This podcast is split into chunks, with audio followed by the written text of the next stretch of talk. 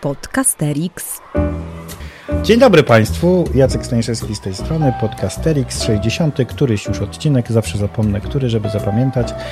Razem ze mną Kuba Lorenz i Aleksander Pawlicki, moi dwaj stali partnerzy już od już trzeci rok. Co tydzień staramy się rozmawiać z Państwem na temat edukacji historycznej. Dziś, proszę Państwa, postanowiliśmy porozmawiać o mm, temacie, który jest w zasadzie na lekcjach historii od zawsze. Zawsze uczyliśmy się tego, żeby albo uczniów, albo my jeszcze jako uczniowie uczyliśmy się tego, żeby wymieniać skutki i przyczyny jakichś wydarzeń. No i dzisiaj właśnie porozmawiamy o tym, czym tak naprawdę i jak na, tak naprawdę uczyć o skutkach i o przyczynach i czym one tak naprawdę są. Temat wydawałoby się oczywisty, zwłaszcza, że uczniowie często nas pytają, kiedy prosimy ich na sprawdzianach o to, żeby wymienili, ile tych skutków albo ile, ile tych przyczyn mają wymienić. Że tak powiem żartobliwie, bo nie widzę, żeby chłopaki zrozumieli, że to jest mój żart. E, więc teraz za was się zapytam, za co się bierzemy najpierw, panowie? Za skutki czy za przyczyny i w ogóle, czy jest sens rozdzielać te dwie grupy. Y, jak w ogóle sobie wyobrażamy o tym, żeby porozmawiać? Bo chyba wszyscy sobie zdajemy sprawę z tego, że jest to ważny, ważna część naszej pracy nauczycielskiej. Y, chcemy wiedzieć dlaczego i co z tego wynikło, ale podstawa programowa też o tym mówi, ale jak tego nauczyć, żeby to było w porządku, żeby to było zgodnie ze sztuką?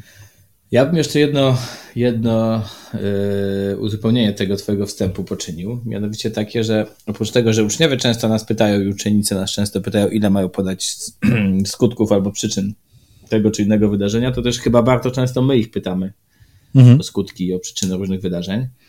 Ale wydaje mi się, że tylko pozornie wtedy yy, yy, jest to pytanie, które dotyka istoty sprawy bo e, czymże innym jak nie pytaniem e, o zapamiętanie i o wiedzę wiadomościowo-faktograficzną jest pytanie o przyczyny odkryć geograficznych. Znaczy, jeżeli tak formujemy nasze pytanie o przyczyny, to de facto nie otrzymujemy dowodu na to, że uczeń myśli przyczynowo-skutkowo, tylko dostajemy dowód na to, że przyswoił sobie odpowiedni kawałek lekcji albo odpowiedni kawałek podręcznika, więc chciałbym, żebyśmy od początku wiedzieli, że chcemy unikać takich zadań, w których prosty sposób oczekujemy od uczniów i od uczennic, żeby wymienili przyczyny e, albo skutki jakiegoś wydarzenia, bo to nie o to chodzi w myśleniu przyczynowo-skutkowym. Zgadzacie się ze mną, panowie? Tak. No, tak, no, tak samo jest prawda z przyczynami II wojny światowej, czy z, przyczynami wypraw krzyżowych, czy z przyczynami Unii Polsko-Lubelskiej. Zawsze, jeżeli e, uczniowi myślenie przyczynowe, czy nauczycielowi, broń Boże, e, kojarzy się z jakąś listą, którą trzeba wkuć, to to myślenie w zasadzie się wyłącza, a, za, a włącza się e, myślenie pamięciowe, e, które tak naprawdę nie różni się niczym innym, jak tym, którego używamy, zapamiętując daty. Więc tak, tylko w takim razie to jak my tego chcemy nauczyć? No więc to jest, to jest chyba, zanim odpowiemy na pytanie Jacka, co to znaczy uczyć myślenia przyczynowo-skutkowego, należałoby chyba zapytać, y, czym jest myślenie przyczynowo-skutkowe, albo czego my dokładnie chcemy nauczyć, kiedy chcemy hmm. nauczyć myślenia przyczynowo-skutkowego. E, I to jest y, w pierwszym rzędzie, jak rozumiem, taki kawałek, który wiąże się po prostu z umiejętnością analizy historycznej, to znaczy e, z czymś takim, że my w sposób wiarygodny próbujemy dowieść, e, że pomiędzy wydarzeniem X a Y istnieje pewien związek, związek który mm, ma taki właśnie charakter, że gdyby nie wydarzenie X, to Y by e, nie nastąpiło, albo w każdym razie przebiegałoby inaczej. Tak? E, no więc mm, i, i to jest o tyle istotne, że e, wtedy uczniowie powinni sobie uświadomić, że w znacznym stopniu te ciągi przyczynowo-skutkowe są jednak konstrukcją y, historyka, czy historyczki, innymi słowy, mm, że my w oparciu o te mniej czy bardziej szczątkowe informacje z przeszłości, ustalamy nie w sposób arbitralny, ale też nie w sposób e, tak samo e, bezdyskusyjny, jak to się dzieje w naukach przyrodniczych, e, jaki to jest mianowicie ciąg rzeczy.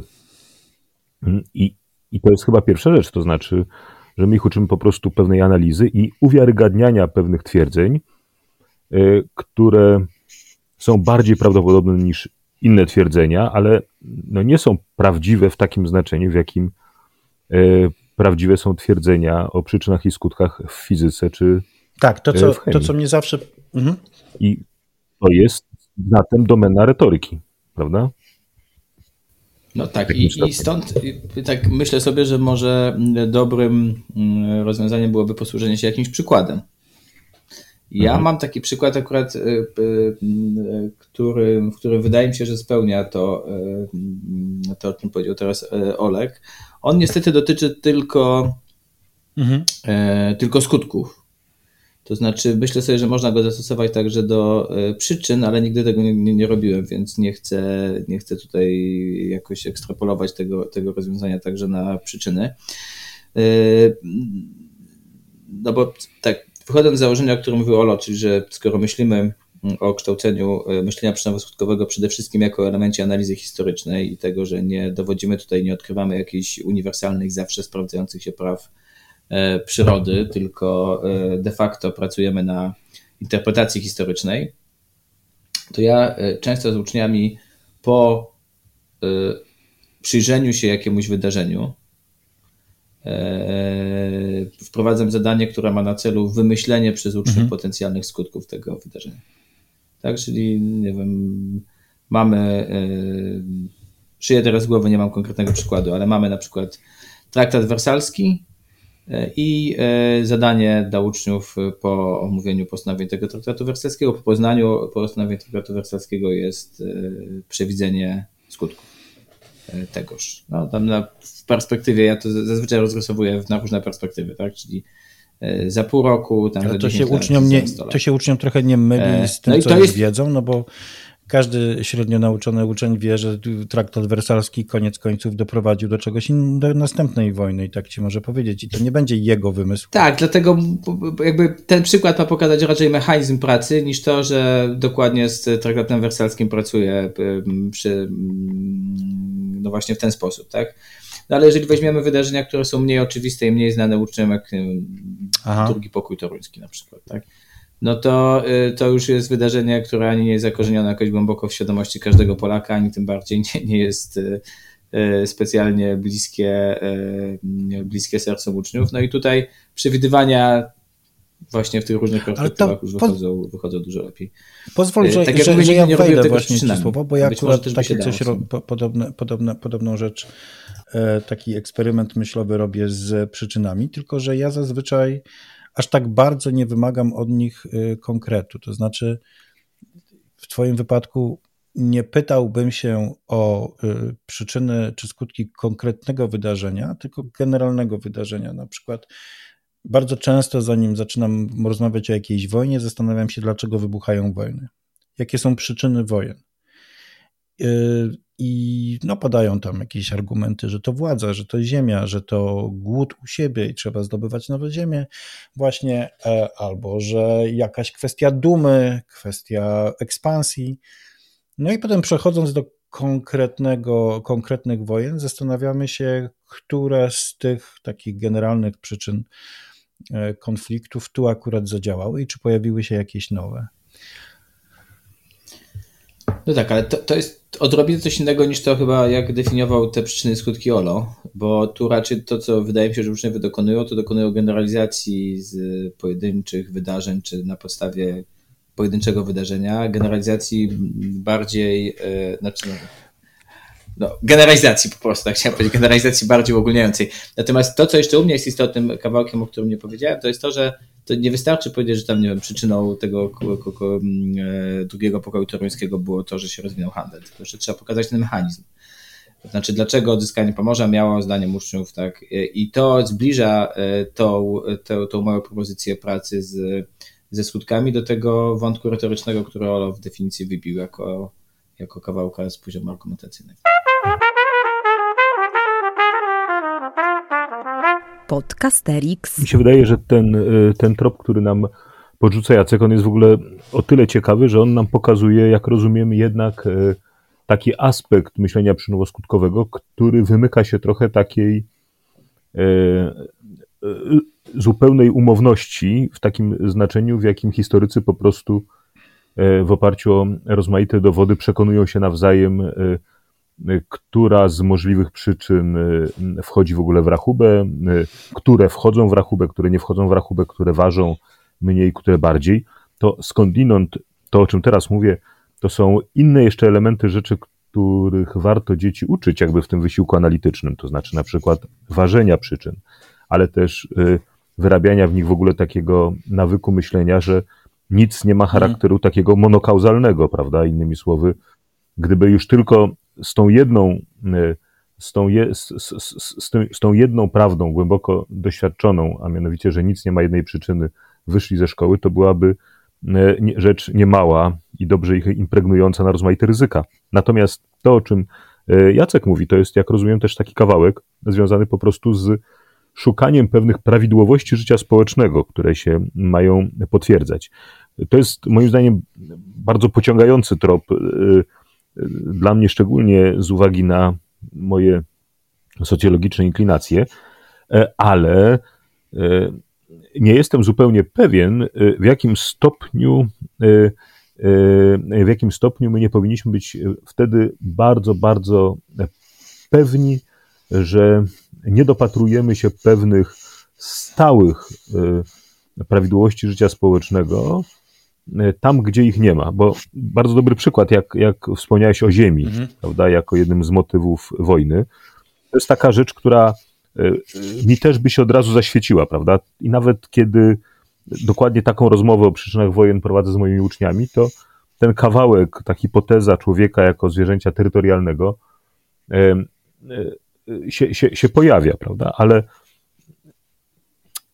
kiedy na przykład myślę sobie o ekspansji arabskiej i o tym, jaka była polityka E, e, polityka arabska, przynajmniej na samym początku budowy imperium, to znaczy jaki był ich stosunek do posiadania ziemi, e, a raczej do jej nieposiadania, to przy jednoczesnej budowie imperium, przy jednoczesnej budowie imperium, to to, to, to powinno, to tego rodzaju przykłady powinny nam pokazywać, że, że kiedy mówimy pragnienie ziemi, to i zestawiamy ileś przypadków, gdzie ktoś po prostu poszerza terytorium, to może być, wiecie, zawsze trochę takie niebezpieczne. To mogą być takie podobieństwa rzeczy w istocie niepodobnych.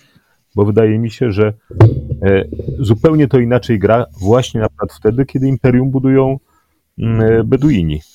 Tak? I, I to jest to, tak? Więc to jest bardzo ryzykowna ścieżka, chociaż oczywiście bardzo pociągająca i, znaczy, no, i, i mająca taki potencjał, że odwołuje się do wiedzy uczniów, do ich intuicji. Oni nie znają szczegółów historycznych, ale mają pewne to, pojęcie to jest, to, o prawidłach życia. To mnie pociąga i szczerze powiedziawszy, to jest też to, co e, oni, mam nadzieję, mogą zobaczyć e, wokół siebie kiedy rozmawiam z nimi o, nie wiem, kryzysie, tak zwanym kryzysie demokracji w okresie międzywojennym i znowu o przyczynach, bo o skutkach to łatwo, ale o przyczynach o tym rozmawiamy, to mam gdzieś e, taką nadzieję, że oni to będą odnosić również do współczesnych zagrożeń i kryzysów demokracji, e, żeby oczywiście nie przekładali sobie to jako kalkę jeden do jeden, ale żeby widzieli, że pewne mm, składniki tego kryzysu, czy elementy prowadzące do, do odchodzenia od demokracji konkretnych społeczeństw, są dosyć y, uniwersalne, oczywiście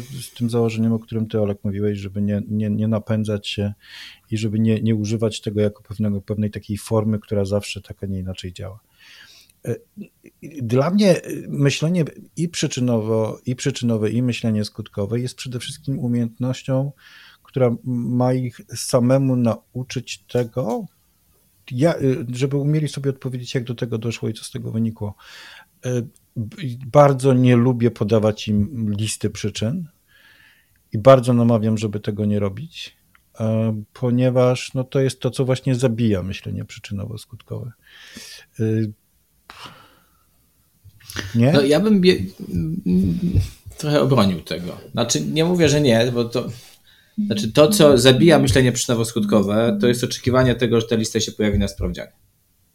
I to myślę, że zabija. Natomiast jeżeli. Yy, pokazujemy e, uczniom jakąś listę potencjalnych e, skutków albo przyczyn bardziej chyba, bo to jest ten, i dyskutujemy je, to znaczy do jakiego stopnia to są faktycznie przyczyny, które były, są warte rozważenia, tak, to wydaje mi się, że to tak, nie pod warunkiem, że na przykład damy uczniom jeśli... samemu i uczennicom oczywiście, samemu do decyzji, które na przykład z listy może być prawdziwą przyczyną, bo, bo jeżeli oni mają podaną od nas listę przyczyn, i nie ma nad tym żadnej refleksji, no to to jest no po prostu tak samo jak podanie lewych, do, lewych dopływów Wisły. No nic z, tym, nic z tym nie zrobimy. Po prostu takie są i już. Natomiast jeżeli znajdzie się tam jaka, jakieś zdanie, które może nie być przyczyną, albo które jest skutkiem, albo które jest zupełnie od czapy, wtedy dajemy możliwość uczniom pomyślenia naprawdę, czy to mogło doprowadzić, czy a mogło doprowadzić nas do B.